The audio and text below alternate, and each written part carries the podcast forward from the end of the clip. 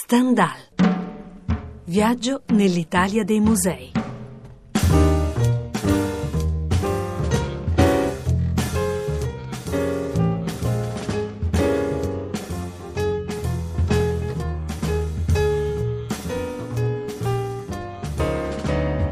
Dall'80, buongiorno, bentrovati da Edoardo Melchiorri. In prima parte a Milano per Gallerie d'Italia che ospita la collezione Agrati con l'intervista a Luca Massimo Barbero, curatore del progetto, e poi dall'archivio RAI proprio uno degli artisti in mostra a Piazza della Scala, ovvero Giulio Paolini, l'arte in questione, Radio 3, 18 febbraio 1984. È forse il periodo più fecondo per Paolini, quello degli anni 80. Mostre, retrospettive, monografie, più tardi la riflessione si sposterà su sull'atto stesso dell'esporre, che si farà opera delle opere, come dice lui. Buon ascolto.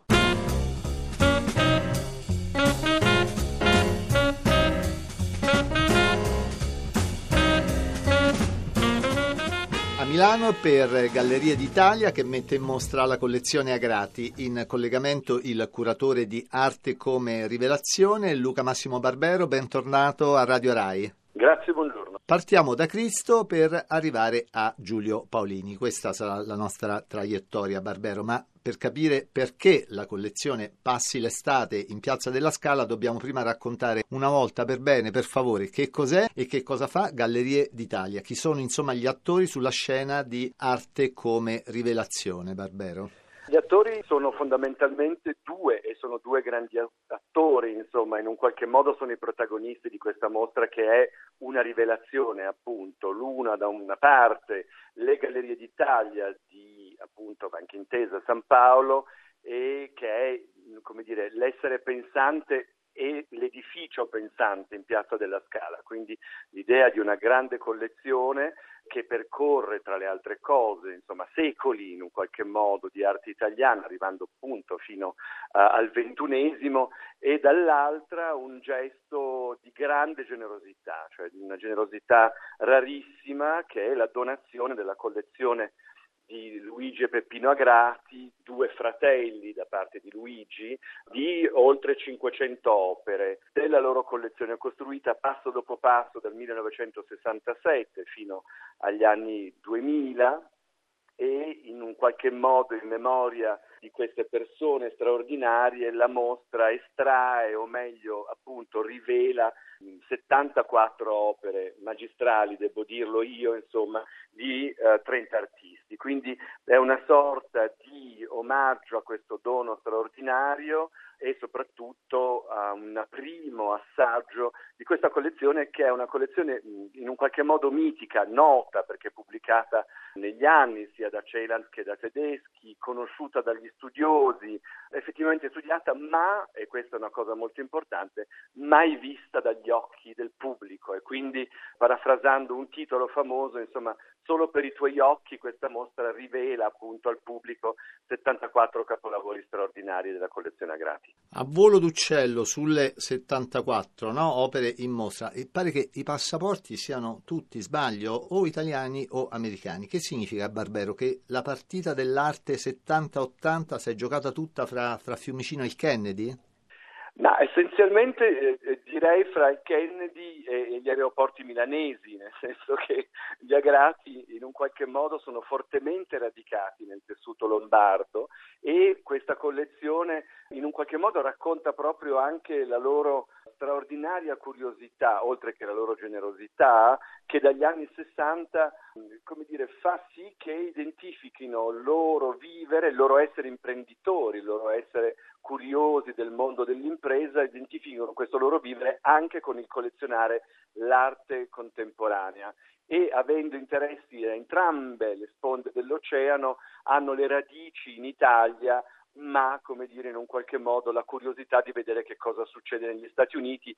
Lo fanno in modo veloce, in tempo reale, molto interessante, quindi sì, è un'andata ritorno nella contemporaneità fra gli anni 60 e gli anni 80 primi passi degli agrati nel, nel, mondo dell'arte contemporanea vengono mossi per con a causa di Cristo, quello della passerella sul, sul lago d'Iseo l'anno scorso. No? Gli ascoltatori più freschi non se lo ricordano, ma fra le operazioni di Land Art uno riguardava proprio la città dove torna con i suoi disegni in collezione. Che succedeva a Milano nel novembre del 70 Barbero e che cosa andava impacchettando Cristo e perché la vicenda è tanto importante per la collezione? C'è una, una Milano, emerge anzi da questa mostra una Milano attivissima, dove l'arte contemporanea è provocatrice, provocatoria in un qualche modo, però dà anche lo spirito carbonaro, insomma, di una città che, che, che, vuole vivere la sua contemporaneità. Novembre 1970, Pierre Stani, critico francese, ma direi eh, ormai quasi milanese d'adozione, festeggia la fine del nouveau realisme,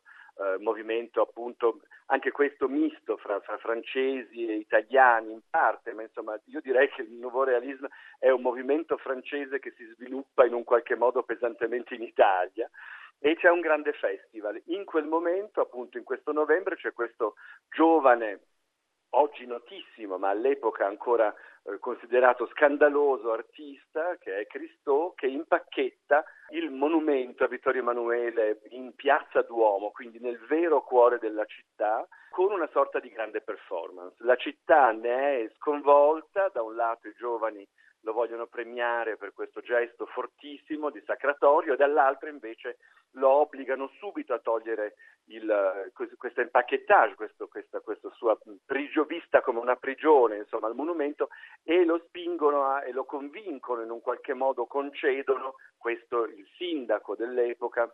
Devo dire Oggi impensabile l'idea che possano concedere una, una, una, un, monumento per essere intervento di un'opera d'arte contemporanea a impacchettare la statua di Leonardo che tra l'altro ha un senso anche proprio di, di referenza insomma, nella città perché la statua di Leonardo è proprio in Piazza della Scala di fronte alle Gallerie d'Italia. Quindi gli agrati sono già lì in presa diretta conoscono questo giovane, addirittura lo invitano a casa proprio in quei mesi, in quei giorni e per gli agrati farà due progetti molto belli per il giardino, tra cui quello noto e esposto in loro giardino delle rose. Per cui eh, la cosa interessante è che questa mostra non ha solo delle opere importanti, fondamentali, se vogliamo anche germinali di ogni artista, ma dimostra il rapporto continuo, diretto, immediato degli agrati con gli artisti di cui poi dopo diventano mecenati, è il caso di Cristo, che continueranno a seguire e ad aiutare negli anni successivi per le grandi installazioni di land art. Quindi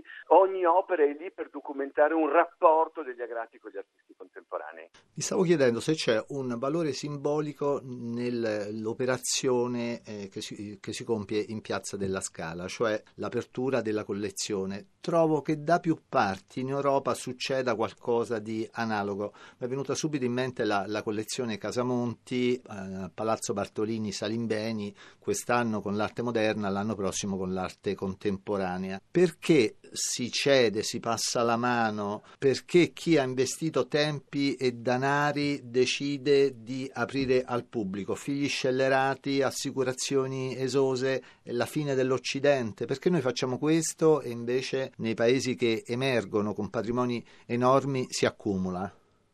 Ma guardi, io userei un termine che non si usa più tanto, si chiama responsabilità sociale. Fa parte di, di, un restituire, di un dare, di un dare una prospettiva. E io lo sto vedendo in questi giorni a Milano, il pubblico è, è, è, è mistissimo e ci sono tantissimi giovani totalmente ammagati. E questo mi, mi, ripaga, voglio dire, delle, delle fatiche allestitive, ma insomma è, è, molto interessante perché siamo a una svolta, paradossalmente è come se il millennio stesse svoltando adesso, sto pensando proprio all'anagrafe di alcune persone, all'idea del, delle fortune, all'idea di nuove generazioni, come diceva lei, che avanzano, però l'idea è proprio quella che se una collezione non è costituita soltanto da oggetti comperati, ma se una collezione è in fondo lo specchio della tua vita, la tua biografia, in fondo, come dire, ciò che si vede del tuo amore, insomma, in un qualche modo, se la tua collezione è la tua vita, non puoi eh, disperderla e devi in un qualche modo condividerla. Penso che questo sia il grande gesto che sta accadendo in, in più parti, sto pensando anche a tante fondazioni private che aprono eh, all'arte contemporanea, all'arte del XX secolo. Milano in questo eh, sta diventando davvero una città guida, insomma, per cui è un gesto non solo generoso, ma è un gesto pensato eh, per in qualche modo sì preservare il passato, ma soprattutto costruire il futuro per le nuove generazioni, perché possono vedere queste cose rarissime, penso all'arte italiana e penso all'arte americana, nei nostri musei. Chiudiamo con uno scivolo verso la seconda parte di programma, dove per Standal trasmettiamo materiale d'archivio RAI, in questo caso l'arte in questione su Radio 3. 18 febbraio 1984 il protagonista era Giulio Paolini, anche lui tra gli autori in mostra a Milano per Gallerie d'Italia fino al 19 agosto. Chi è Paolini Barbero, che ruolo, anzi che ruoli direi, ha giocato Giulio Paolini nel sistema dell'arte contemporanea? Non è così facile parlare di Giulio Paolini perché è un artista che, sebbene spesso collegato all'arte povera, ha una sua, direi quasi, ehm, diversità, o meglio, alterità a ciò che è accaduto dai suoi esordi, penso agli, anni, agli proprio degli anni 60, ha una sua alterità rispetto a ogni altro. Lavora sull'idea dell'oggetto ma anche sul modo di poter utilizzare il linguaggio che costituisce l'opera, quindi l'oggetto, e, e quindi tutto si basa sull'ambiguità dell'immagine, sulla durata dell'immagine, sulla storia um, dell'arte. E ha avuto fasi differenti, ma devo dire che in mostra, e questo mi fa molto piacere, che poi ci sarà un passaggio appunto d'archivio di Paolini, in mostra c'è un rarissimo senza titolo del 1961, che è un'opera molto importante, insieme a un'opera di Jasper Jones, appunto intitolata Jasper Jones del 67, gli agrati collezionano copiosamente, possiamo usare questo termine, Giulio Paolini, eh, il senza titolo del 61 è forse emblematico proprio della nascita del suo linguaggio, è un telaio eh, di quadro, quindi in legno, chiuso in una busta, in un qualche modo in una sorta di involucro, di camera soffocante, di plastica, al cui interno con dell'aiuta è appesa quasi fosse una pelle animale, una tela eh, appunto dipinta di bianco, una tela monocroma, insomma è in fondo la denuncia del linguaggio della pittura. Nel 61 Paolini in un qualche modo smonta pezzo per pezzo gli elementi classici della pittura e li enuclea come elementi individuali costituenti proprio il messaggio, cioè io in un qualche modo non dipingo ma costituisco opere d'arte, costruisco opere d'arte, tant'è che all'epoca questi lavori causarono una sorta di scandalo proprio perché non riuscivano più i critici dell'epoca a dire se questi fossero appunto pittori o artisti, scultori, tant'è che inventarono il termine operatore estetico e quindi anche in Jasper Jones una fotografia di Jasper Jones è coperta da piccole stelle. C'è questo gioco straordinario, profondissimo, quasi neometafisico, insomma, di spaesamento nelle opere di Paolini, dove gli elementi che a noi sembrano noti partecipano a creare proprio una nuova immagine o il suo perdurare. Per cui anche questo molto ben documentato nella collezione Agrati che tra l'altro acquistano eh, in modo quasi immediato insomma, dagli artisti o dalle gallerie che in quegli anni 60, primi 70 andavano maturando un linguaggio che poi noi conosceremo come arte povera. È facile adesso, no? Eh, avendo i soldi, dire ma io compro un Paolini ma appunto per i contemporanei, cioè sono le riviste, sono le frequentazioni e il consiglio dell'amico critico, che cosa porta un industriale lombardo appunto ad investire in Giulio Paolini, per, per fare un esempio proprio pratico? Beh, io vorrei citare il titolo di un'opera di Melotti, di cui non abbiamo ancora parlato, ma collezionato in modo quasi, quasi intenso, quasi ripetut- ripetutamente insomma, da parte degli agrati. C'è una scultura in mostra alle Gallerie d'Italia che, che è intitolata Un folle amore. Ecco, la differenza è che oggi ci sono gli advisor, e, e, invece persone come gli Agrati um, avevano avuto proprio una rivelazione, cioè se sono curioso e se vivo intensamente il mio mondo di imprenditore è anche vero che devo capire, devo sforzarmi di capire intensamente qual è l'immagine, qual è il pensiero, qual è l'opera d'arte contemporanea a me, cioè qual è il momento della dell'arte del mio, del mio vivere. È questo che li ha spinti a comperare, ma che in realtà differisce molto dall'idea semplicemente di acquistare, ma l'idea di condividere con gli artisti. Essere un grande pensatore di impresa e anche avere questo amore folle per ciò che la storia dell'arte, che non è ancora storia, quindi contemporanea, sta creando. È più appunto quello che Melotti chiama un folle amore. Stendhal